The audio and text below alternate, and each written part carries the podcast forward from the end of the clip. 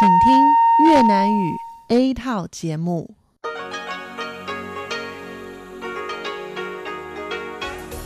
Đây là Đài Phát thanh Quốc tế Đài Loan RTI.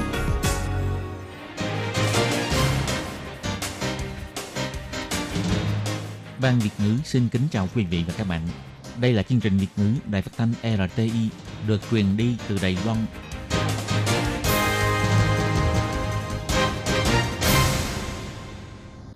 Anh xin kính chào quý vị và các bạn.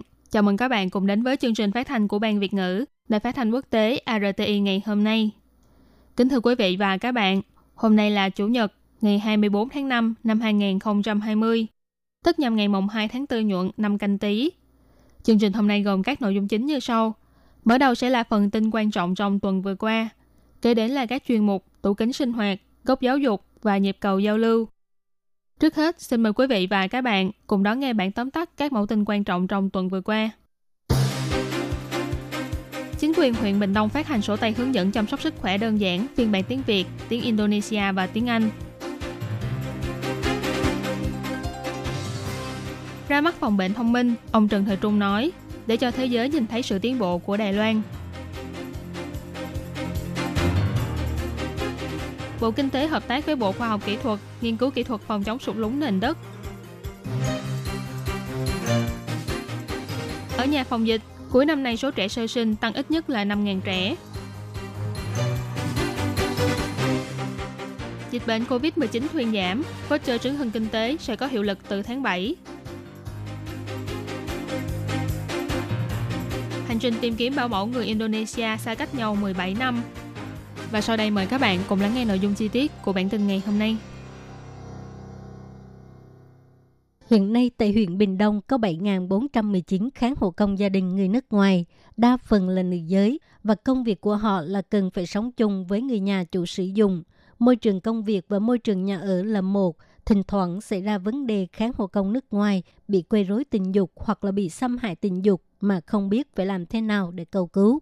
Chính vì vậy, Phòng Phát triển Lao động và Thanh niên thuộc chính quyền huyện Bình Đông đã đặc biệt biên soạn sổ tay hướng dẫn chăm sóc người bệnh tại nhà đơn giản, phiên bản tiếng Việt, tiếng Indonesia và tiếng Anh để hỗ trợ kháng hộ công nước ngoài vừa đến Đài Loan có thể nhanh chóng thích nghi môi trường làm việc, cải thiện kỹ năng chăm sóc tại nhà chính xác, nâng cao hiệu quả làm việc và tránh xảy ra tranh chấp giữa chủ thuê và người lao động do khái niệm chăm sóc của hai bên khác nhau gây nên. Huyện Bình Đông là huyện nông nghiệp, vấn đề dân số người trẻ tuổi đi nơi khác tìm việc làm rất nghiêm trọng. Thêm vào đó, dân số lão hóa và xu hướng gia tăng của dân số người già sống một mình, cho nên số lượng người dân huyện Bình Đông xin thuê kháng hộ công gia đình người Đông Nam Á tăng dần theo hàng năm. Hiện tại, kháng hộ công nước ngoài trước khi đến Đài Loan làm việc tuy được đào tạo cơ bản chăm sóc tại nhà, nhưng vẫn có một khoảng cách so với tiêu chuẩn về nhu cầu thực tế của Đài Loan – vì vậy, việc tăng cường kỹ năng chăm sóc người bệnh đối với người lao động mới đến là rất cần thiết. Trưởng phòng phát triển lao động và thanh niên Lâm Đức Huy cho hay, mỗi cuốn sổ tay chăm sóc tại nhà đơn giản đều có kèm theo mã QR để cho những kháng hộ công có thể thông qua di động thông minh xem nội dung giảng dạy chuyên nghiệp bằng tiếng Việt, tiếng Indonesia và tiếng Anh vào bất cứ lúc nào. Nội dung ngoài hướng dẫn cơ bản chăm sóc sức khỏe ra còn đặc biệt kèm theo những hình ảnh minh họa dễ hiểu để giới thiệu nội dung phòng chống hành vi quấy rối tình dục, xâm hại tình dục, buôn bán người và biện pháp đối phó hỏa hoạn và nổ khí ga, phối hợp với Trung tâm Chỉ đạo Phòng chống dịch bệnh Trung ương, tăng cường tuyên truyền các biện pháp đối phó và phòng chống dịch COVID-19, tránh gây lỗ hổng trong công tác phòng chống dịch bệnh. Bên cạnh đó, còn giới thiệu lễ hội đèn lồng Bình Đông năm 2019 các danh lam thắng cảnh và sản phẩm nông nghiệp đặc sắc của Bình Đông để cho người lao động nước ngoài hiểu hơn về Bình Đông. Bộ Kinh tế và Bộ Y tế Phúc lợi cùng hợp tác tập hợp lực lượng của dân sự xây dựng phòng bệnh phòng chống dịch bệnh thông minh tại bệnh viện của trường Đại học Phụ Nhân, nhấn mạnh thiết kế mô đun và tùy chỉnh kích thước, định nghĩa lại phòng bệnh trước thời đại COVID-19. Bộ trưởng Bộ Y tế và Phúc lợi Trần Thời Trung nhấn mạnh Đài Loan sẵn sàng chia sẻ với thế giới về sự tiến bộ của Đài Loan để cho thế giới nhìn thấy Đài Loan. Bệnh viện Trường Đại học Phụ Nhân sẽ hợp tác với Đại học Temple của Mỹ để cho phòng bệnh, phòng dịch thông minh được du nhập tại địa phương Đây sẽ là một cột mốc quan trọng cho sự hợp tác phòng chống dịch bệnh giữa Đài Loan và Mỹ. Bộ Kinh tế, Bộ Y tế và Phúc lợi cùng nhau hợp tác xây phòng bệnh, phòng dịch thông minh, ra mắt tại bệnh viện thuộc trường Đại học Phụ Nhân, liên kết ngành công nghiệp với thiết bị tăng đem, giám sát điện tử và thiết bị vệ sinh thông minh. Phòng bình này được làm bằng phế liệu có thể tái chế, không những rất dễ tháo gỡ và lắp ráp, được chế tạo nhanh chóng trong vòng 2 ngày, có thể trực tiếp vận chuyển mà còn không bị hạn chế bởi địa điểm, cho dù là bãi đầu xe cũng có thể trở thành phòng cách ly áp lực âm, giải quyết vấn đề thiếu hụt giường bệnh trong tình trạng dịch COVID-19 lây lan trên toàn cầu. Đặc biệt là phòng bệnh này còn được thiết kế tùy chỉnh, mang lại cơ hội mới cho công tác phòng chống dịch bệnh trên toàn cầu. Giám đốc Bệnh viện Trường Đại học Phụ Nhân Vương Thủy Thâm cho hay. Vào lúc bình thường thì có thể sử dụng phòng bệnh này như là một phòng bệnh bình thường. Còn khi đối mặt với căn bệnh truyền nhiễm mới thì có thể trở thành phòng cách ly áp lực âm hoặc là có thể dựa theo nhu cầu của bệnh nhân chuyển đổi thành phòng chăm sóc đặc biệt hay là phòng bệnh nhân nặng vân vân. Bộ trưởng Bộ Y tế và Phúc lợi Trần Thời Trung cho hay, trước các bệnh truyền nhiễm mới, việc chuẩn bị là không bao giờ đủ, nhưng trong môi trường khó khăn này cũng sẽ kích thích tiềm năng của con người và đem đến sự tiến bộ. Ngày 18 tháng 5, Bộ Kinh tế đã cùng Bộ Khoa học Kỹ thuật Đài Loan ký kết thỏa thuận nghiên cứu kỹ thuật mũi nhọn phòng chống sụt lún nền đất. Hy vọng qua đây, khu vực phía Tây Nam Bộ của Đài Loan không bị sụt lún nữa. Sở Thủy lợi cho biết, hy vọng thông qua năng lực nghiên cứu thâm hậu của Bộ Khoa học và giới học giả nghiên cứu, kết hợp với kinh nghiệm thực tế về việc phòng chống sụt lún trong nhiều năm nay của các đơn vị thuộc Bộ Kinh tế có thể đưa ra phương án giải quyết mới nhằm giảm thấp, làm chậm đi và cải thiện tình trạng sụt lún nền đất. Ông Lại Kiến Tính, Giám đốc Sở Thủy lợi cho biết, trước đây Sở Thủy lợi không thể nắm bắt được cơ chế sụt lún nền đất vì nguyên nhân gây sụt lún khá phức tạp và biến hóa không lường. Nay, Sở hợp tác với các đơn vị khoa học có nhiều kinh nghiệm và các chuyên gia của nhiều lĩnh vực đã có thể đưa ra cách phòng chống sụt lún khác với trước kia. Một hợp tác này chỉ là một khởi đầu. Sắp tới cũng sẽ xúc tiến mô hình hợp tác này cho các nghị đề như là đất đai, phòng chống tai nạn, ứng dụng nguồn nước, vân vân. Từ năm 1995, Bộ Kinh tế Đài Loan đã hợp tác với Ủy ban Nông nghiệp, Bộ Nội chính, Bộ Giao thông vân vân xúc tiến việc phòng chống sụt lún nền đất. Qua việc tăng cung cấp nước trên mặt đất, giảm việc hút nước ngầm, tăng cường quản lý, giám sát liên tục và chỉnh sửa luật cho đến nay đã có được kết quả đáng kể. Cha con chào đời, cha mẹ nhìn thấy đứa con bé bỏng của mình, lòng tràn đầy niềm vui. Dạo này khoa phụ sản rất là náo nhiệt. Bác sĩ phát hiện gần tháng nay, số lượt người đến bệnh viện kiểm tra xem có thai không tăng từ 20 đến 30% so với đầu năm và hầu như họ đều thụ thai thành công. Bác sĩ Lý Tuấn Nhật nói, có người đã nhiều lần thực hiện thụ tinh trong ống nghiệm nhưng không thành công, không ngờ ở nhà phòng dịch lại có thể thụ thai tự nhiên. Thái phụ cho biết, do dịch bệnh nên thời gian ở nhà nhiều hơn, tâm trạng cũng thư giãn, thoải mái hơn, nên làm tăng cơ hội thụ thai. Ngoài các ca thực hiện thụ tinh trong ống nghiệm gia tăng trong thời gian phòng dịch, những phụ nữ cao tuổi vô sinh lại bất ngờ thụ thai khi thời gian ở nhà nhiều hơn – Luôn cả nhân viên y tế cũng có tin mừng.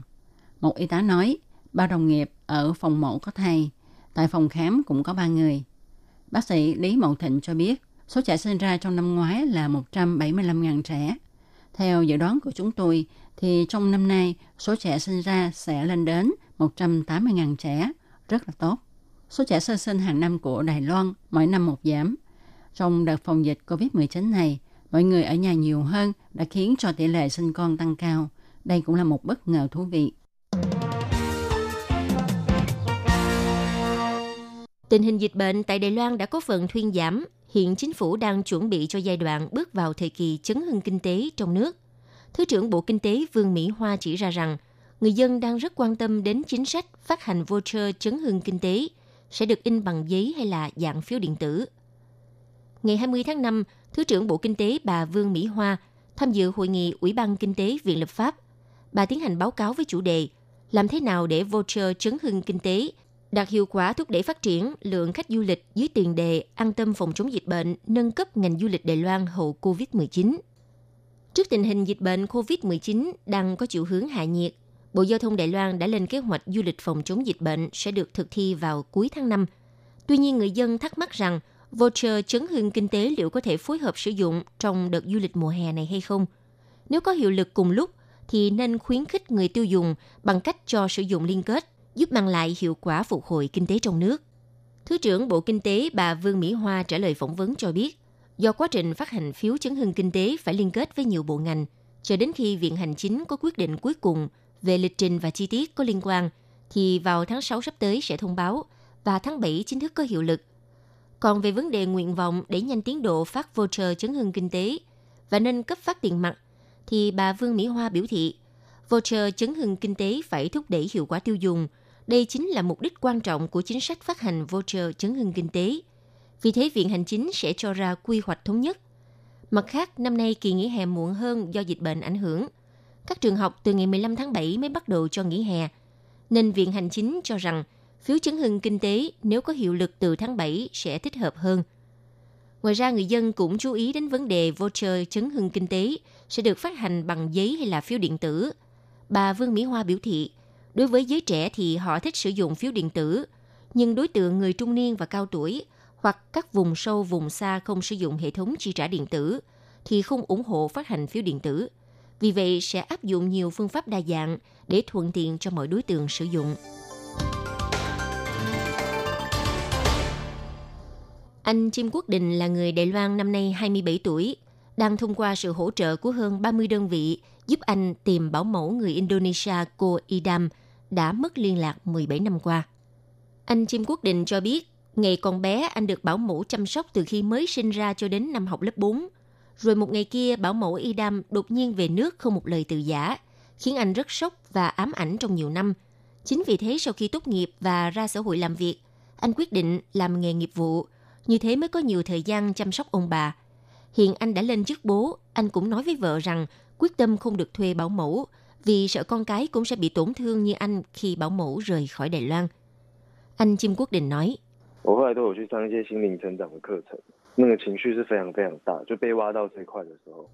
về sau tôi có tham gia các lớp học phát triển tâm lý vì cảm xúc của tôi thực sự rất khủng khiếp mỗi khi nhắc đến câu chuyện này. Đến nỗi khi mà xem phim, xem những đoạn chia ly cách biệt thì cảm xúc tôi dâng trào, khóc tới nỗi mà không thể nào kiềm chế lại được. Sau một quãng thời gian dài, anh Chim Quốc Đình mới tìm ra được nguyên nhân vì sao bảo mẫu Y Đam đột nhiên về nước. Anh cho biết mẹ ruột của anh là người Hoa Kiều Indonesia. Khi mới sanh anh ra thì bà ngoại ở Indonesia mới cử bảo mẫu Y Đam sang Đài Loan chăm sóc anh. Thế là chăm anh đến tận 10 năm. Sau đó thì về nước. Nghi ngờ rằng có lao động Indonesia hiểu lầm bảo mẫu Y Đam không nhận được tiền lương theo đúng quy định nên tố cáo giúp Y Đam. Thế là khiến cho bảo mẫu Y Đam bị trả về nước. Anh Jim Quốc Định nói.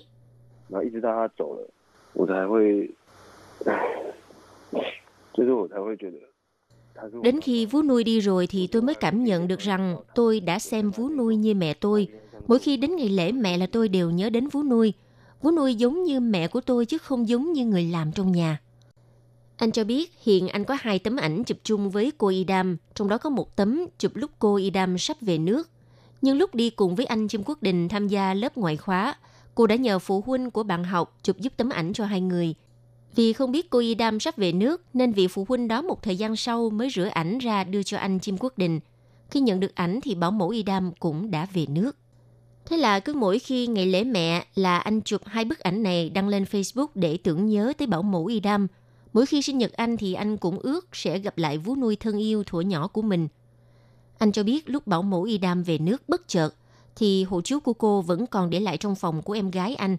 Nhưng các thông tin trong hộ chiếu chưa chắc là đúng chính xác. Riêng dấu vân tay là chính xác của cô Idam.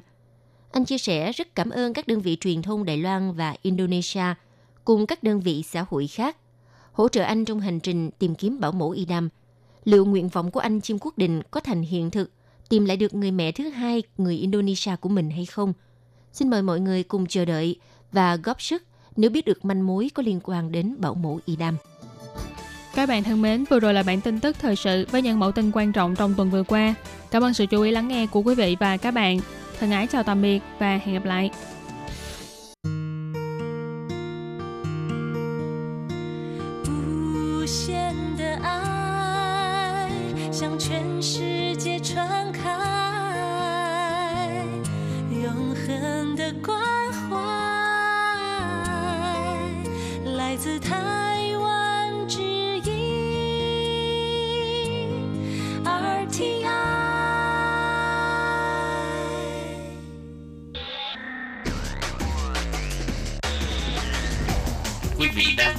Trình Việt ngữ tại RTI truyền thanh từ Đài Loan.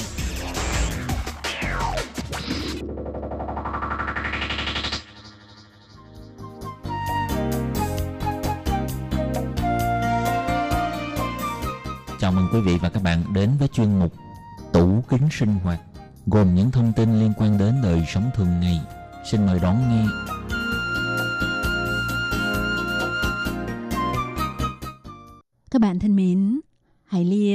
Chào các bạn.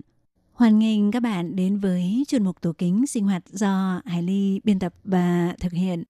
Thưa các bạn, trong chuyên mục hôm nay, Hải Ly xin được giới thiệu với các bạn về 9 loại thực phẩm mà chúng ta vẫn cho rằng chúng là thủ phạm gây ra những tác hại đối với cơ thể. Nhưng trên thực tế thì chúng bị oan ức. Vậy sau đây, Hải Ly xin mời các bạn cùng theo dõi nội dung chi tiết để minh oan cho những loại thực phẩm này nhé các bạn.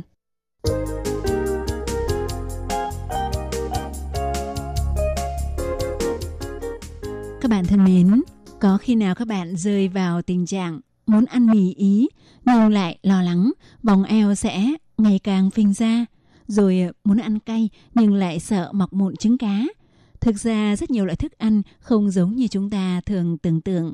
Theo nghiên cứu của nước ngoài phát hiện, có một số thức ăn không đến nỗi tệ như chúng ta nghĩ, hay ờ, như bia còn có thể phòng chống ung thư, còn à, ăn cay không có liên quan gì lắm đến việc mọc mụn trứng cá, hoặc ờ, uống cà phê sẽ sống càng lâu hơn. Ngược lại, có rất nhiều các loại thức ăn tiềm ẩn cạm bẫy, ví dụ các sản phẩm gia công từ mù tạt, càng ăn càng phát phì. Dầu ô liu mặc dù là dầu thực vật, nhưng nếu xào nấu dưới nhiệt độ cao, ngược lại cũng vẫn dễ gây ung thư. Ngoài ra thì ờ, chắc chắn có rất nhiều người chúng ta đều có chung một kinh nghiệm, đó là sau khi bước vào siêu thị, trong lòng tự nhủ, sữa bò nguyên chất thơm ngon ghê, nhưng vì không muốn vòng eo cứ to dần ra như quả bóng bay được bơm hơi vậy, nên cuối cùng lại đành phải ờ, mua loại sữa hàm lượng chất béo thấp. Rồi ờ, bánh mì mạch nguyên cám được cho là rất tốt cho sức khỏe, thì cũng mua một chiếc về nhà ăn sáng.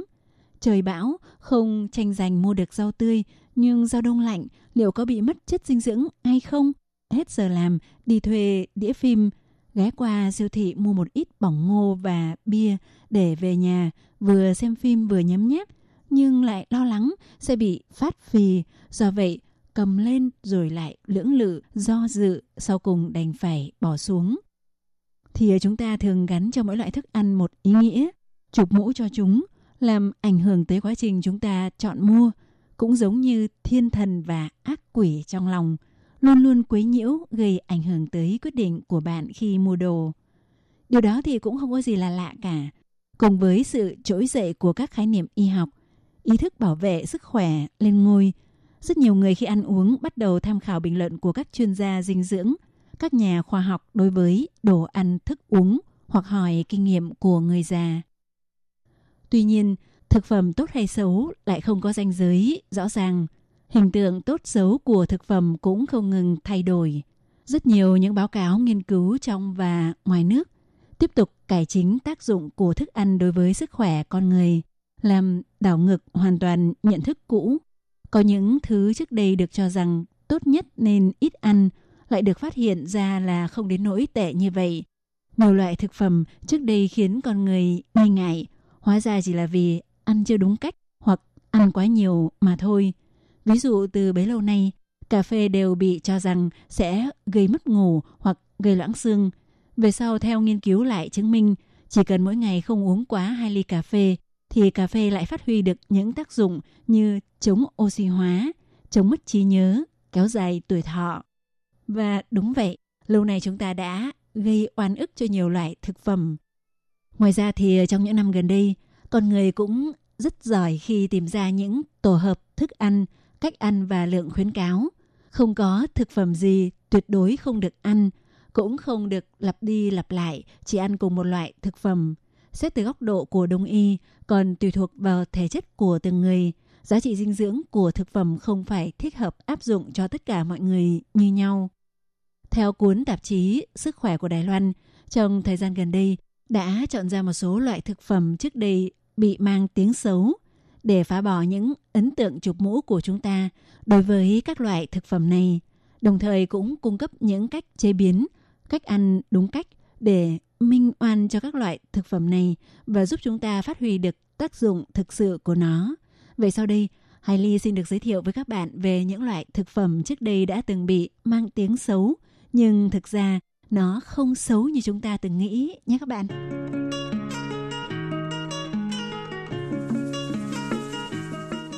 Các bạn thân mến, thì loại thực phẩm thứ nhất trước đây bị mang tiếng xấu oan đó là bia, phí chiều. Nhiều người sau giờ làm việc mệt nhọc rất muốn làm một ly bia mát lạnh cho sảng khoái, nhưng lại e ngại vì sợ sẽ xuất hiện cái bụng bia khiến vòng eo của chúng ta phình ra. Thực ra, những người bụng to thường hay bị gọi là bụng bia, phí chiều tủ, lại không phải là do bia. Theo nghiên cứu mới nhất phát hiện, uống bia và béo phì không có liên quan đến nhau, mà thủ phạm gây béo chính là những món nhậu ăn kèm trong lúc uống bia. Còn nếu chỉ uống bia ở mức vừa đủ thì lại tốt cho sức khỏe. Theo một nghiên cứu được đăng trên tạp chí dinh dưỡng lâm sàng châu Âu, giữa uống bia và béo mập có một mối liên quan rất nhỏ. Hơn nữa, lượng calo của bia còn thấp hơn nước trái cây. Một lon bia có dung lượng 330cc, loại độ cồn 4,5%, có lượng calo là 104 calo. Trong khi cùng một lượng nước cam như vậy sẽ chứa 150 calo. Ngoài ra, bia có thể hỗ trợ cho sự trao đổi chất của cơ thể, thúc đẩy nhu động ruột, ngăn cản cơ thể hấp thu chất béo. Người uống bia với lượng vừa phải và uống có quy luật về cân nặng thông thường còn nhẹ hơn người không uống bia. Ngoài ra, điều gây ngạc nhiên hơn nữa đó là bia có thể giúp phòng chống ung thư. Thành phần Center Humor khoáng phủ chuấn có trong hoa bia phí chiều hoa được dùng để sản xuất bia có những tác dụng về dược lý như phòng chống ung thư, kháng khuẩn, là chất chống oxy hóa mạnh. Đặc biệt khả năng chống oxy hóa của bia đen càng rõ rệt hơn, có thể giúp khôi phục tế bào bị tổn hại của cơ thể. Theo tạp chí dinh dưỡng học và tạp chí khoa học thực phẩm và nông nghiệp đều cho biết, bia đen rất giàu chất sắt, bia có màu càng đậm thì càng có lợi hơn đối với sức khỏe của tim mạch. Tác dụng phòng chống bệnh tật của bia không chỉ có vậy. Theo chủ nhiệm Trung tâm Sức khỏe may của nước Áo, ông Stephen Dominic chỉ ra, uống bia có thể phòng ngừa bệnh tiểu đường. Hơn nữa, bia rất giàu nhóm vitamin B, canxi và axit amin, có thể giảm thấp 40% rủi ro bị sỏi thận. Còn tạp chí Thực phẩm và chất độc hóa học thì chỉ ra thành phần silicon có trong bia có thể làm chậm lại sự tích tụ kim loại trong cơ thể. Uống với mức độ vừa phải có thể phòng chống bệnh mất trí nhớ Alzheimer. Tuy nhiên, một điều mà chúng ta cần hết sức chú ý là mọi tác dụng tốt của bia đều được hình thành trên cơ sở với lượng sử dụng vừa phải. Mỗi người một ngày không được uống quá 500 cc bia, tức bằng một lon rưỡi. Uống bia rượu quá lượng, nghiện rượu, ngược lại sẽ khiến chúng ta bị ngộ độc cồn, gây các căn bệnh về tim mạch hoặc ung thư. Nhất là nếu chúng ta vừa uống bia, vừa ăn kèm với các món nhậu, vừa béo, vừa có hàm lượng muối cao thì còn tệ hơn nữa. Loại thực phẩm thứ hai lâu nay bị mang tiếng xấu, nhưng trên thực tế không tệ đến mức như vậy, đó là ớt. Thì rất nhiều người đều nhất nhất cho rằng ăn cay sẽ bị nhiệt. Ăn cay xong, thế nào tới ngày hôm sau cũng mọc mụn trứng cá. Thực ra đó không phải là lỗi của ớt, mà ớt có tính cay ấm sẽ thúc đẩy tuần hoàn máu, giúp tiết mồ hôi, nên thường khiến người ta có ảo giác là cơ thể trở nên nóng nhiệt. Mụn trứng cá, mụn bọc đa phần là do vấn đề về da, do thói quen sinh hoạt hoặc do bị rối loạn nội tiết, bị mất cân bằng dinh dưỡng lâu ngày, hay do sự kết hợp các loại thức ăn không đúng cách. Ví dụ trong một thời gian ngắn, ăn quá nhiều ớt cùng với lạc. Trong ớt có chứa vitamin C. Công hiệu tốt nhất của chất capsanthin là treo hống sủ có trong ớt giành được sự khẳng định của các nhà khoa học có thể phòng chống oxy hóa, bảo vệ mạch máu. Giáo sư của trường Đại học Metropolitan State University tại Denver, Mỹ, Malena Perdemo chỉ ra chất capsaicin là treo sủ có trong hạt ớt còn có tác dụng giảm đau, có thể giúp làm dịu thần kinh truyền tín hiệu đau từ lưỡi, giảm nhẹ cảm giác đau. Hơn nữa, ớt sẽ làm tiết ra chất endorphin trong não, là một loại hormone tạo sự vui vẻ. Nếu không ăn được quá cay, thì có thể vứt bỏ hạt ớt đi, chỉ ăn thân trái ớt thôi thì cũng vẫn ăn được chất dinh dưỡng. Tuy nhiên, ớt là loại gia vị có tính kích thích mạnh, người bị bệnh dạ dày nên ít ăn. Ăn ớt quá nhiều sẽ làm tăng rủi ro bị mắc bệnh ung thư thực quản. Và loại thực phẩm thứ ba lâu nay bị mang tiếng xấu, nhưng trên thực tế không tệ đến nỗi như vậy, đó là mì Ý, Italy men. Món mì Ý mà lại là thực phẩm tốt ư? Đúng vậy, nhưng phải thận trọng trong cách làm và trong chọn gia vị kết hợp. Đại đa phần mọi người đều có thói quen khi ăn mì Ý, thường cho thêm tương sốt cà chua, tương sốt húng quế màu xanh, lúa lửa chinh chẳng hay à, tương sốt bơ màu trắng. Có món mì Ý còn được chất thêm một lớp nguyên liệu nướng kiểu Ý chúy khảo, dày cộp với mùi bơ rất thơm ngậy, nhưng lượng calo thực sự là quá cao. Một suất mì Ý cá hồi nướng bơ đã có tới 350 calo. Ngoài ra còn có khả năng ăn vào bụng những chất hóa học như chất bảo quản, bơ nhân tạo. Sợi mì Ý là chế phẩm từ ngũ cốc nguyên chất. Bản thân nó có chứa hàm lượng tinh bột phản tính cao, là loại tinh bột tốt cho sức khỏe, có thể giảm thấp sự tích tụ chất béo. Nếu so sánh với gạo trắng làm chỉ số đường huyết tăng 84, hay loại mì trắng bình thường có chỉ số làm đường huyết đạt 80, thì chỉ số làm tăng đường huyết của mì Ý chỉ bằng 60, thích hợp cho người bị tiểu đường ăn. Nếu xào mì Ý cùng với rau và cá hồi bằng dầu hoa cải, thì lượng calo khá thấp và tốt cho sức khỏe.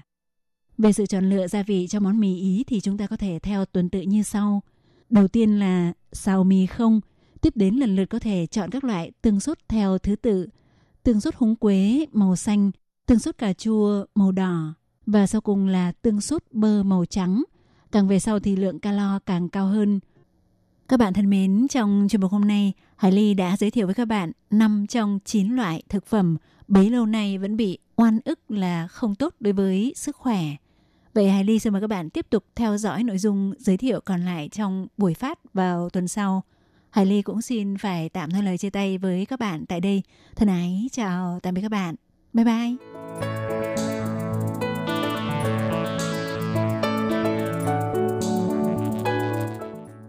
Để đảm bảo quyền và ích lợi cho lao động nước ngoài làm việc tại Đài Loan, Bộ Lao động Đài Loan đã thiết lập một đường dây nóng 1955 bảo vệ và tư vấn miễn phí cho lao động nước ngoài trong 24 tiếng đồng hồ. Đường dây này cung cấp phục vụ quan tâm cho lao động nước ngoài xin tư vấn, khiếu nại, chủ thuê hoặc lao động nước ngoài nếu có nhu cầu tư vấn đều có thể thông qua đường dây nóng 1955 để xin hỗ trợ. Ngoài ra để tuyên truyền về đường dây nóng 1955, Sở Phát triển Nhân lực Lao động thuộc Bộ Lao động có in tờ gấp bằng song ngữ là tiếng Trung và bốn thứ tiếng nước ngoài. Thì bốn thứ tiếng đó bao gồm tiếng Trung và tiếng Anh, tiếng Trung và tiếng Indonesia, tiếng Trung và tiếng Thái, tiếng Trung và tiếng Việt Nam. Lao động nước ngoài chủ thuê và người dân có thể xin tờ gấp để tìm hiểu. Các bạn lao động nước ngoài xin tư vấn khiếu nại khi có nhu cầu, hãy sử dụng đường dây nóng 1955 để xin hỗ trợ. Sở Phát triển Nhân lực Lao động quan tâm bạn. Sở Phát triển Nhân lực Lao động trực thuộc Bộ Lao động thành lập trung tâm tuyển mộ lao động trực tiếp nhằm hỗ trợ chủ thuê làm thủ tục thuê lao động nước ngoài. Đồng thời còn có các hạng mục phục vụ gồm có tư vấn bằng tiếng nước ngoài, nhận và chuyển hồ sơ liên quan việc thuê lao động nước ngoài đến các đơn vị thẩm định. Lao động nước ngoài có thể tiếp tục gia hạn ở lại làm việc tại Đài Loan sau khi mãn hợp đồng lao động. Trung tâm tuyển mộ lao động trực tiếp hỗ trợ chủ thuê làm thủ tục tuyển dụng lao động. Ngoài ra, trung tâm còn nhận nghiệp vụ chuyển đổi chủ thuê, vân vân. Miễn phí phục vụ, tiết kiệm thời gian, thủ tục đơn giản. xin vui lòng liên hệ trung tâm tuyển mộ lao động trực tiếp là người bạn đồng hành của bạn. Đường dây phục vụ tư vấn 02 6613 0811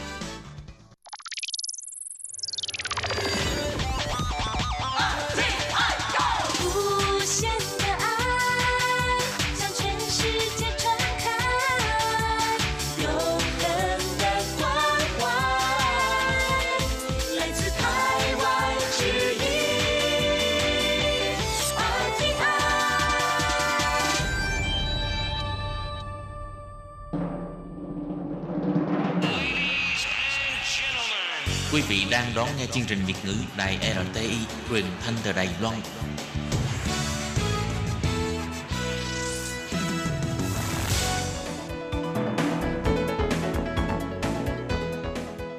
Chào mừng các bạn đến với chuyên mục Góc giáo dục do Khiết Nhi và Lệ Phương cùng thực hiện.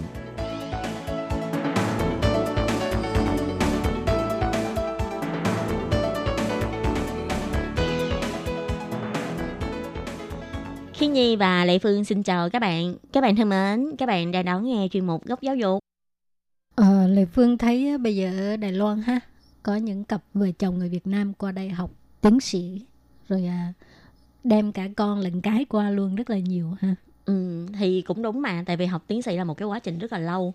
Ừ. Thì bây giờ hai vợ chồng cùng học ở Đài Loan thì cái thời gian đi học cũng giống như là thời gian mình ờ, nghiên cứu hay là thời gian mình đi làm vậy. Thì trong cái quá trình đó nó cũng không có cản trở gì đến cái việc mà có thể làm tốt cái nghĩa vụ ờ, sinh con nè, đẻ cái nè hay là cho con đi học ở Đài Loan. Ừ. Với lại ờ, nếu như thế thì con cái có thể học ở Đài Loan cũng là một cái lợi thế. Tại vì ngay từ nhỏ là nó đã có thể được tiếp xúc cái môi trường ở nước ngoài. Như thế cũng sẽ tốt cho con mình về sau hơn. Ừ. Cái này là biết tính toán dữ ha. Đúng rồi, cái này là không những vì tương lai của cha mẹ còn vì Con tương lai cái. của con cái nữa. Ừ. Mà Lê Phương thấy học tiến sĩ cái thời gian nó rất là dài, rất là dài. Ờ, những người mà mà theo đuổi cái học vị này á, Lê Phương cảm thấy rất là khâm phục đó. Ừ, khi Nhi cũng cảm thấy thế. Ừ. Tại vì chỉ quá trình học thạc sĩ 2 năm thôi là cảm thấy rất là mệt mỏi. Nhưng mà khi học tiến sĩ là có thể từ 3 năm, cũng có thể người là học 5 năm, có người học 7 năm. Ừ. Mà khi đã học tiến sĩ rồi thì giáo sư sẽ yêu cầu rất là gắt gao đối với lại ờ, sinh viên là phải có một cái đề tài nghiên cứu rất là chuyên sâu thì Ừ. mới có thể gọi là đạt được đến cái trình độ gọi là tốt nghiệp tiến Ừ. sĩ. Để lấy được cái cái cái bằng tiến sĩ đó không phải là một việc dễ. Ừ. Ừ. Thì à, hôm nay trong chung mục góc giáo dục là Khiết Nhi sẽ phỏng vấn một bạn vừa tốt nghiệp chương trình tiến sĩ. Bạn ấy tên Ngọc Ái thì à, à, được biết là vợ chồng bạn ấy cũng đang à, ở Đài Loan luôn. Ừ, thì ờ, vợ chồng của bạn ấy là đang theo học tại Đài Loan. Thì trong quá trình ờ, theo học tại Đài Loan thì hai vợ chồng ờ, có em bé và sau Ừ. đó là bây giờ là cháu bé cũng đang học tại Đài Loan. Ừ. Rồi thì à, để làm quen với Ngọc Ái thì xin mời các bạn đón nghe buổi phỏng vấn giữa Khiết Nhi với Ngọc Ái nha.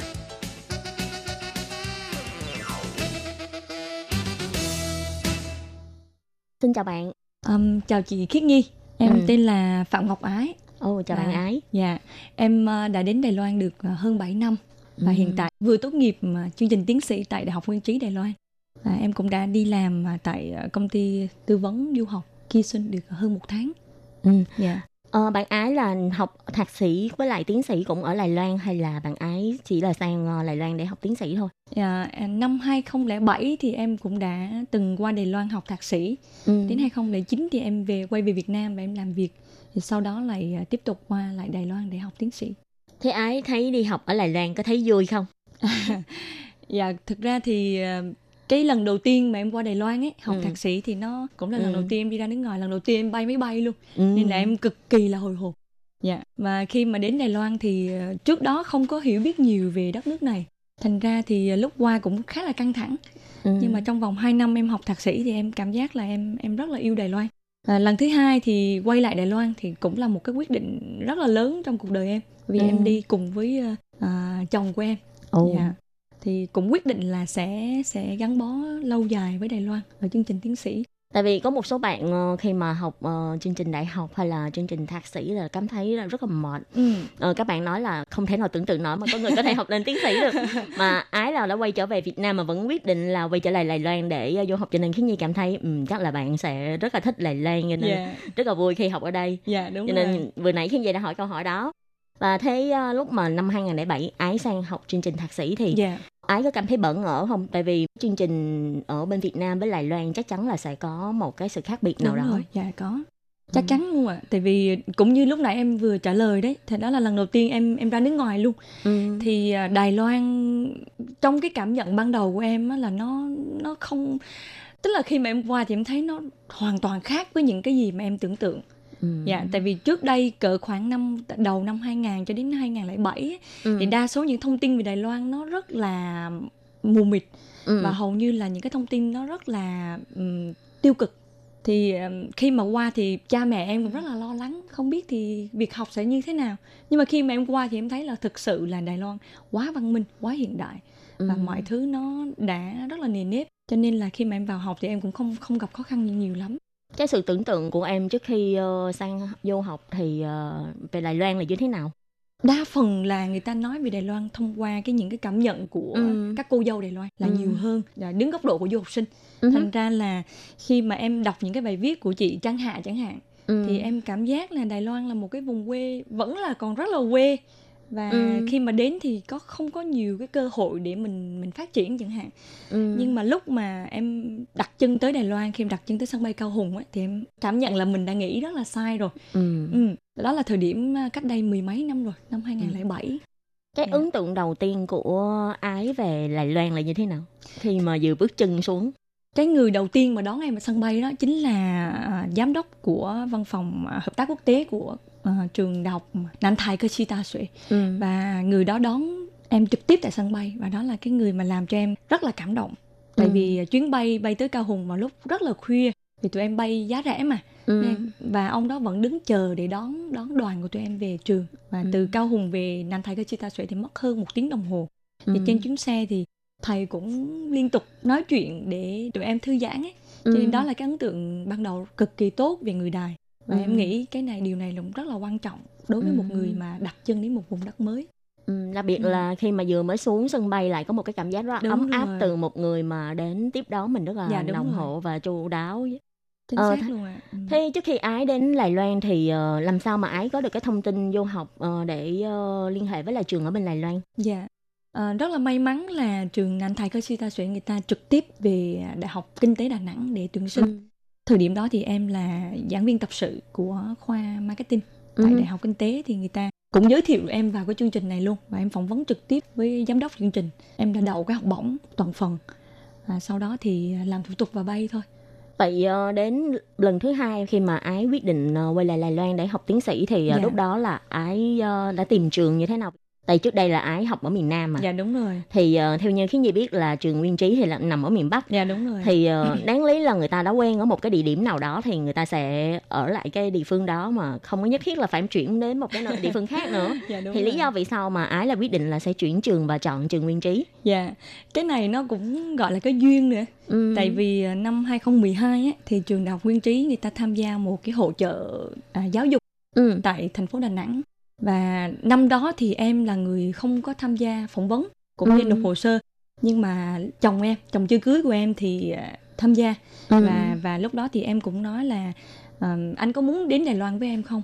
Thì Ừ. à, chồng em lúc đó đang là công an thành phố Đà Nẵng và quyết định Ừ. là thôi việc để để quyết định đi thì Ừ. rất là may mắn thì chồng em nộp hồ sơ và đậu vào cái Ừ. kỳ đó luôn em cũng nộp nguyên trí vào thời điểm đó nhưng em bị rớt Ừ. vì học cái yêu cầu của tiến sĩ nó nó khá là khác Ừ. so với thạc sĩ thì kỳ đó em rớt thì em vẫn cố gắng qua Đài Loan bằng cách em nộp một cái trường khác là đại học văn hóa à, à, Trung Hoa ở, ở ở bên ờ, Đài Bắc Minh San đúng Ừ. rồi thì em đậu trường đó và em học ở à, Dạ Minh San được một kỳ ừ. sau đó em lại tiếp tục nộp vào nguyên trí và một kỳ sau thì em đậu cho nên nói về duyên thì là em nghĩ là do em cũng cố gắng đến với nguyên, nguyên trí và và đào viên ừ. cho nên là cuối cùng thì rất là may mắn để em thì em đậu.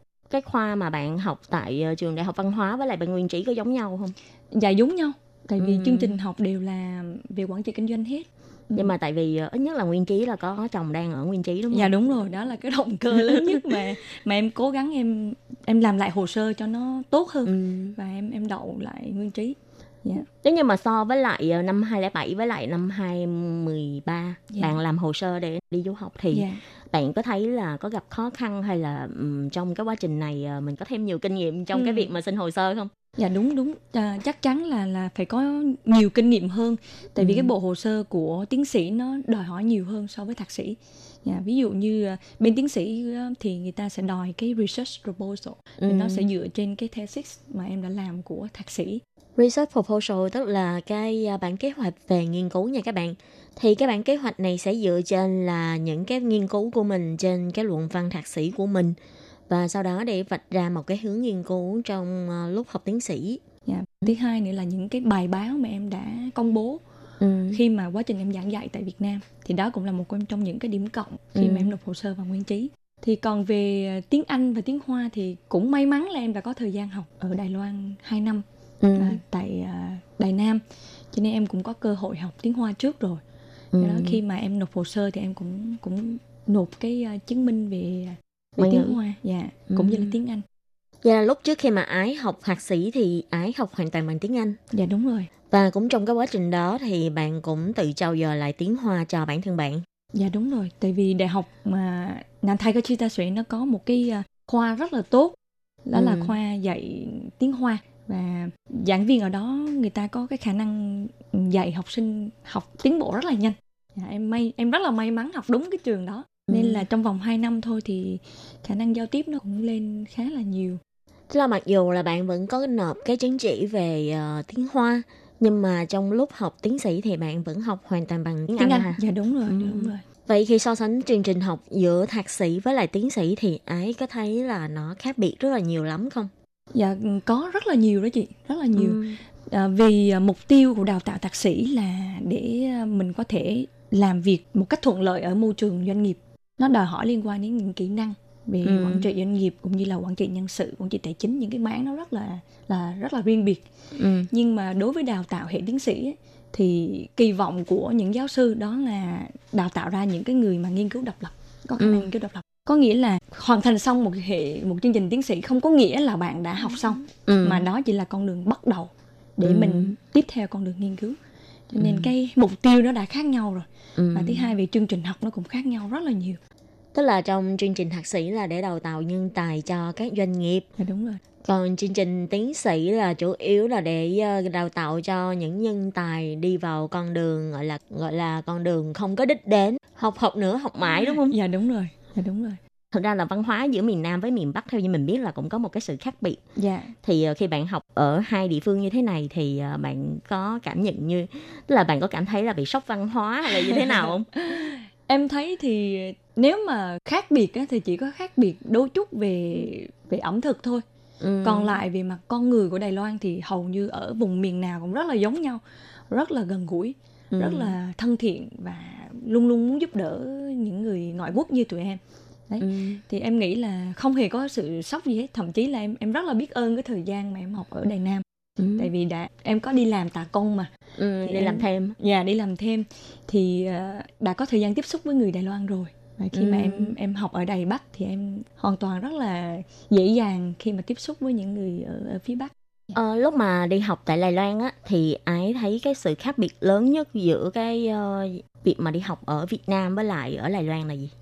Ừm, em thấy câu hỏi này rất là hay nè tại vì em cũng trải qua thời gian rất là dài học phổ thông cũng như đại học tại Ừ. Việt Nam ấy thì em thấy sự khác biệt lớn nhất đó chính là cái ờ, khả năng mà mình tự lập ấy Ừ. tại vì chính cái môi trường nước ngoài buộc mình phải phải nỗ lực nhiều hơn Ừ. mình phải tự lập trong việc học mình tự lập trong việc chăm sóc bản thân cũng Ừ. như là phải tự đi tà con đi kiếm tiền để mình Ừ. mình trang trải những cái chi phí sinh hoạt hình bình thường đấy.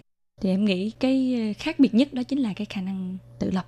Còn thứ hai nữa nói về chất lượng giáo dục của Đài Loan thì em nghĩ là tại vì rất là may mắn là tụi em được học những cái giáo sư đã được đào tạo từ Mỹ từ châu Âu. Và người ta trở về người ta cũng rất là nhiệt tình chia sẻ những kiến thức đó. Cho nên nói về mặt kiến thức thì tụi em học rất là nhiều chỉ Ừ. trong vòng 2 năm hoặc là 7 năm thôi học rất rất rất là nhiều từ giáo sư cái thứ ba em thấy có, có một điểm khác biệt nữa là môi trường của Đài Loan thu hút rất là nhiều bạn sinh viên quốc tế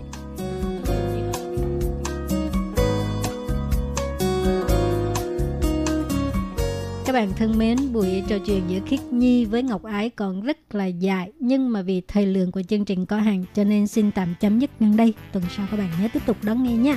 Cảm ơn các bạn rất nhiều. 拜拜。拜拜。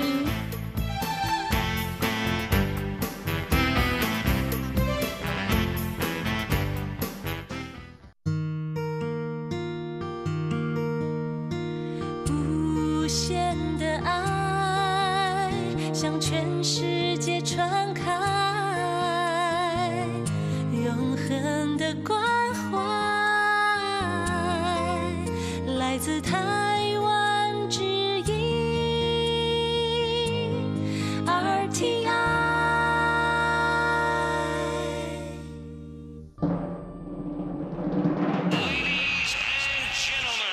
Quý vị đang đón nghe chương trình Việt ngữ Đài RTI truyền thanh từ Đài Loan.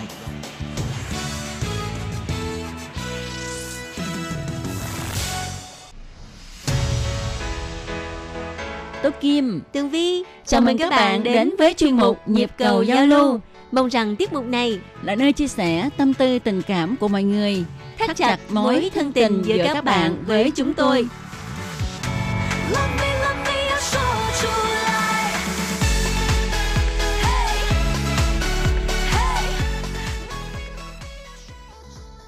Hello, tôi Kim và Tường Vi xin chào các bạn. Hoan nghênh các bạn đã đến với chương mục Nhịp cầu giao lưu ngày hôm nay của chúng tôi. Thưa các bạn, nhịp cầu giao lưu ngày hôm nay cũng nhận được thư của thính giả và đây à, lá thư này rất là đặc biệt nha. Đây là lá thư của à, anh Phạm Xuân Triển. Anh chia sẻ về một mối tình đầu của mình. Có nhớ là cách đây mấy tháng rồi Tường Vi và Tố Kim trong lúc làm chuyên mục nhịp cầu giao lưu thì nổi hứng lên Ừ. à đề nghị mọi người hãy đóng góp những bài viết chia sẻ về những câu chuyện mối tình đầu của mọi người Ừ. và à, lúc đó thì Tường Vi với Tố Kim cũng nhận được một vài ba lá đúng không? Ừ, đúng vậy. Ừ. Mà không ngờ là bây giờ anh Phạm Xuân Triển cũng viết mối tình đầu của mình để chia sẻ cho chúng tôi và các bạn thính giả. ha. À, cuối cùng thì anh Phạm Xuân Triển đã bật mí mối tình đầu của anh. Vâng thưa các bạn, lá thư này thì à, phía trước á, à, có phần đánh giá cường độ phát sóng và chất lượng của chương trình. Tường Vi xin được đọc trước phần đầu nha. Ừ. Từ ngày 20 tháng 3 đến 14 tháng 4 năm 2020, nhìn chung cường độ sóng trên radio có thể nói là rất tốt. Song có một buổi phát lại dưới mức trung bình vào lúc 21 giờ 22 giờ ngày 28 tháng 3, tần số SW 9625 31 m bị tạp âm và nhiễu sóng. Anh còn cho biết trên trang web đặc biệt có video nổi bật Đài Loan nghiên cứu thành công thiết bị kiểm tra COVID-19 trong 12 phút, nhận được sự chú ý của nhiều khán thính giả. À, rất là cảm ơn anh Phạm Xuân Triển và à, điều này cũng à, làm cho Tường Vi với Tố Kim biết được là thính giả của đài RTI bây giờ cập nhật mạng nhiều lắm nha. Ừm. Coi video ở trên trang web của ban Việt ngữ. À, điều này làm cho ban Việt ngữ có thêm à, nhiều động lực để làm ra những video hay hơn cung cấp cho mọi người. Và bây giờ thì chúng ta hãy cùng nhau bước vào câu chuyện mối tình đầu của anh Phạm Xuân Triển nhé. Mối tình đầu của tôi Câu chuyện được bắt đầu từ buổi học đầu tiên năm cuối cấp trung học. Theo gia đình, tôi được chuyển đến một trường mới trong thành phố. Quá ngỡ ngàng trước những khuôn mặt lạ lẫm không hề quen biết. Cô chủ nhiệm giới thiệu tôi với cả lớp. Đây là bạn Xuân Triển, được bổ sung vào lớp chúng ta trong niên khóa này. Ở trường cũ, nhiều năm liền là học sinh giỏi cấp quận và thành phố nha. Nên cô chỉ định luôn Xuân Triển sẽ là lớp trưởng mới của lớp 12A thay cho bạn Thanh Loan chỉ còn đảm nhiệm một công việc là bí thư chi đoàn của lớp thôi. Tôi thấy ngại và cũng hơi lo nữa. Thưa cô, hay cứ để bạn Thanh Loan làm trưởng lớp như trước đây, em mới đến, chưa quen, sợ không làm tròn trách nhiệm ảnh hưởng đến tập thể lớp. Cô đã quyết định rồi. Hy vọng 12A chúng ta cùng đoàn kết nỗ lực phấn đấu, giữ vững thành tích lớp chọn xuất sắc của trường. Nếu cả lớp không có ý kiến gì thì à, cho cô một tràng pháo tay. Thưa cô, chúng em đồng ý ạ. Tôi còn biết gì hơn nữa là phải chấp hành. Giờ ra chơi, tôi đã chuẩn bị mấy hộp ô mai để ra mắt làm quen. Xuân chuyển sau này chắc chắn rất cần đến sự giúp đỡ của các bạn. Xin cảm ơn các bạn trước vậy nhé. Hầu như cả lớp đều vui vẻ ăn ô mai và nhận lời đề nghị của tôi.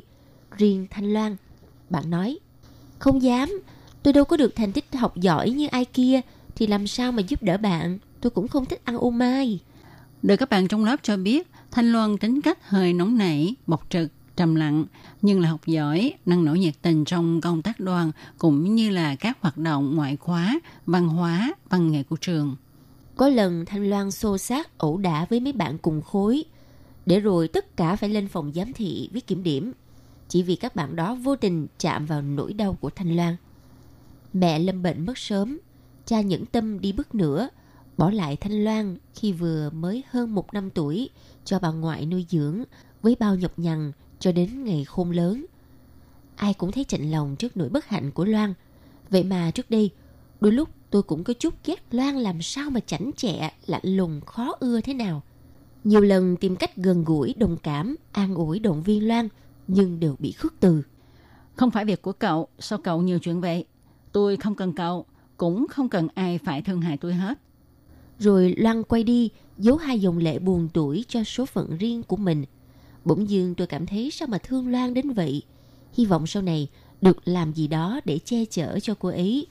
Chứ cũng chưa nghĩ đến chuyện yêu đương gì cả. Cho đến một buổi tan trường, trên đường về nhà, xe đạp bị hỏng, Loan đành phải dắt bộ.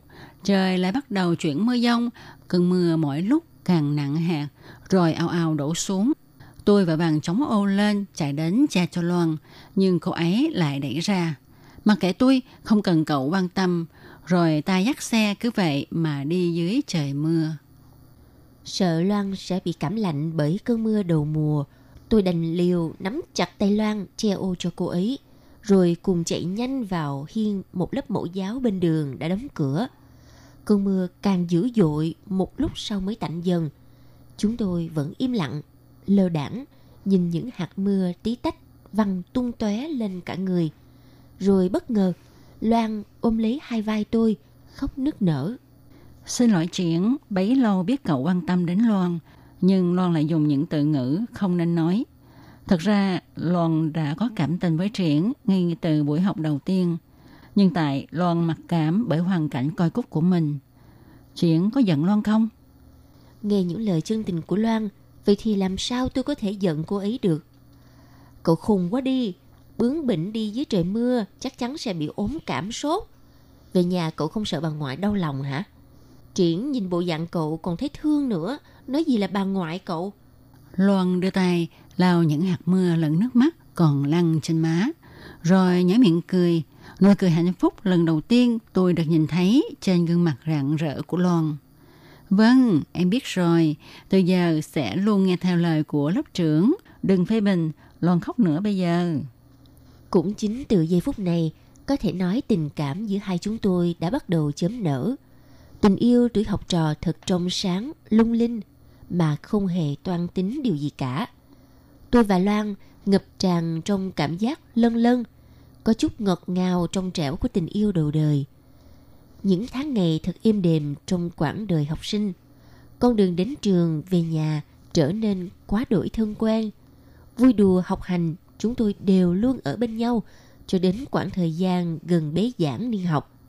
Hoa phượng đỏ thắm sân trường trong tiếng ve kêu réo gọi hè sang. Cả lớp vừa lo tập trung ôn luyện cho mùa thi tốt nghiệp, vừa tranh thủ trao cho nhau những dòng lưu bút trước lúc chia ly. Tôi không ngờ những vần thơ viết cho Loan chưa kịp ráo mực, thì ngay chiều hôm đó, Loan đã vĩnh viễn rời xa tôi. Trong giờ tăng tầm, một em bé băng qua đường, mãi đuổi theo quả bóng khi một chiếc xe buýt đang đến gần. Loan không ngần ngại vừa kịp đẩy cháu bé ra khỏi vòng nguy hiểm, thì cũng là lúc Loan nằm bất động và đã chút hơi thở cuối cùng trên đường đến bệnh viện. Tôi bàng hoàng ôm lấy cô ấy mà không còn tin vào mắt mình nữa. Loan ơi, tình yêu mới vừa chấm nở. Mơ ước hai đứa cùng vào chung trường đại học còn chưa thực hiện. Sao em lại đột ngột ra đi đành lòng để lại nỗi niềm thương tiếc cho mọi người? Làm sao chuyện có thể vượt qua nỗi đau trống vắng khi mỗi ngày đến trường không còn Loan bên cạnh nữa. Những tưởng tôi cũng sẽ gục ngã theo hình bóng của Loan. Nhưng nếu như vậy có xứng đáng với sự hy sinh của cô ấy, đã dũng cảm quên mình, quên cả tuổi thanh xuân đang chờ đợi phía trước. Lấy lại can đảm, tôi quyết tâm đứng dậy, tiếp tục ôn thi, đổ tốt nghiệp để bước vào giảng đường đại học như hai đứa đã từng mơ ước. Trong mỗi chúng ta, ai cũng đã từng trải qua một thời áo trắng sơn trường với bao kỷ niệm, cảm xúc, rung động đầu đời. Đó là tình yêu tuổi học trò ngây thơ, khờ dại mà thuần khiết, không hề toan tính thiệt hơn. Cùng xây đắp những giấc mơ ngọt ngào, cũng là động lực mạnh mẽ giúp nhau nỗ lực phấn đấu trong học hành, dành trọn con tim mình để có được cảm xúc ngọt ngào lẫn đắng cay giúp ta trưởng thành hơn trong cuộc sống. Bởi mái trường thân yêu, nơi lưu lại những kỷ niệm êm đềm khó quên, đáng nhớ nhất trong cuộc đời. Thầy cô, bạn bè và cả người yêu đầu tiên trải qua biết bao điều tuyệt diệu. Đèo nhau đến trường, xe đạp hỏng, phải chạy bộ ướt đẫm dưới cơn mưa. Hay những buổi chiều học bài trong thư viện, những cái nắm tay, những nụ hôn phớt nhẹ, đầy ngại ngùng, hay hận giận vu vơ vì một chuyện cỏn con nào đó.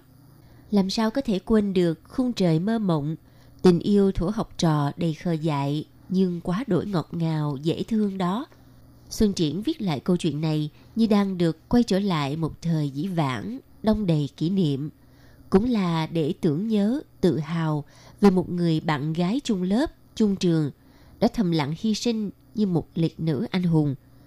Thương tiếc cho Thanh Loan ra đi khi tuổi đời còn quá trẻ, song đã giúp cho tôi có thêm động lực hành trang bước vào đời.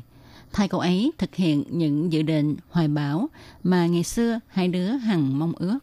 Bởi hình bóng người con gái bé nhỏ thân yêu đó, với mối tình vụng dại ngây thơ tuổi học trò, sẽ vẫn luôn đồng hành và mãi mãi in đậm trong trái tim tôi.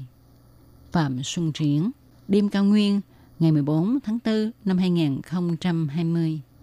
Vâng thưa các bạn, mối tình đầu của anh Phạm Xuân Triển thực sự là rất là trong sáng và làm cho Tường Vi với lại Tố Kim cảm động và cũng cảm ơn anh viết lại những kỷ niệm thời học đường Ừ. cũng làm cho Tường Vi và Tố Kim nhớ lại thời mình còn đi học đó Ừ. Không biết là thời mà Tường Vi còn đi học á, có anh chàng nào ngắm nghía Tường Vi hay là Tường Vi có mơ tưởng anh nào đó hay không? cũng có cũng có à, có một người bạn hồi cấp 3 thì cái người bạn đó ờ, rất là thích Tường Vi kiểu như yêu đơn phương nhưng mà Tường Vi không có thích xong rồi ờ, khoảng mười mấy năm cách đây không lâu nè Tường Vi về Việt Nam và gặp lại cái người bạn đó thì cái người bạn đó mới kể lại cho Tường Vi nghe là ờ, vào cái thời điểm đó thì mình rất là thích bạn và chắc là bạn cũng biết. Rồi có một câu chuyện rất là ly kỳ nữa đó là à, tại sao mà anh bạn đó không có kiểu như là à, hành động Ừ. rõ rệt để đi à, cua? Tường vi á, thì mới biết được là như thế này có một hôm tự nhiên có một cái người cũng là một người con trai mà học ở trường khác. Hồi xưa tường vi học ở trường trưng vương ở gần sở thú á. Ừ. thì cái người con trai à, mà tường vi mới nhắc tới học ở cái trường tên là trường à, khai minh là một cái trường dân lập có nghĩa là dân quậy không đó. Cái người học ở trường khai minh đó một ngày nọ đẹp trời đã đến chỗ nhà của người bạn học chung lớp với vi và chặn đường Wow. mém mém xảy ra ẩu đả Ờ, tức là hăm dọ ha là không được cua Vi phải không? đúng rồi Ồ à. Tại vì cái người bạn học chung lớp với Vi đó thường xuyên hay đi ngang qua nhà và chở Tường Vi đi học giùm. Thế là bị một cái người kiểu như dạng ờ, con trai mà kiểu hơi quậy á Ừ. mà nó cũng thích mình mà mình cũng không biết ở đâu ra mà nó đi chặn đường người ta như vậy. Ừ. Nhưng mà rốt cuộc cái anh mà chặn đường người ta có đến cua Vi hay không hay là chỉ ngăn chặn không cho người khác cua Vi thôi? Có rồi tặng bánh kẹo tùm lum tùm lá hết trơn á nhưng mà Tường Vi hồi đó hiền lắm không có dám mà cặp bồ lúc mà còn đi học Ừ. Tại vì cứ nghĩ là nếu mà mình đang học cấp 3 mà mình lo yêu đương thì mình sẽ không thể nào tập trung được học với lại mẹ của Tường Vi dữ lắm, nghiêm lắm. À, như vậy thì có tính là mối tình đầu không Vi? Đê, không phải không có tính à. Tại vì cái này mình ờ, Chỉ là những kỷ niệm kỷ thời học niệm trò thôi. Ừ. Cái cái cái bạn mà thích Tường Vi thì có thể tính là tình yêu đơn phương. Thì thật ra nếu mà còn thời gian thì có thể là Vi sẽ kể rất là nhiều kỷ niệm thời học trò của mình tại vì vì ờ, tôi Kim thấy Vi cũng khá xinh ha và biết uh, ổng ẹt cho nên rất nhiều chàng thích. Thôi thì có dịp thì chúng ta sẽ trò chuyện tiếp những cái mối tình uh, của Vi. Vâng thưa các bạn và chuyên mục ngày hôm nay à, rất cảm ơn bài đóng góp à, chia sẻ câu chuyện mối tình đầu của anh Phạm Xuân Triển và chuyên mục nhịp cầu giao lưu xin tạm dừng tại đây. Cảm ơn anh và chúc cho anh một ngày chủ nhật thật là yên vui và hy vọng nhận được thêm những bài đóng góp hay của anh nữa nhé. Ừ. Một lần nữa xin cảm ơn anh Phạm Xuân Triển cũng như là cảm ơn các bạn thính giả đã đón nghe chương trình của chúng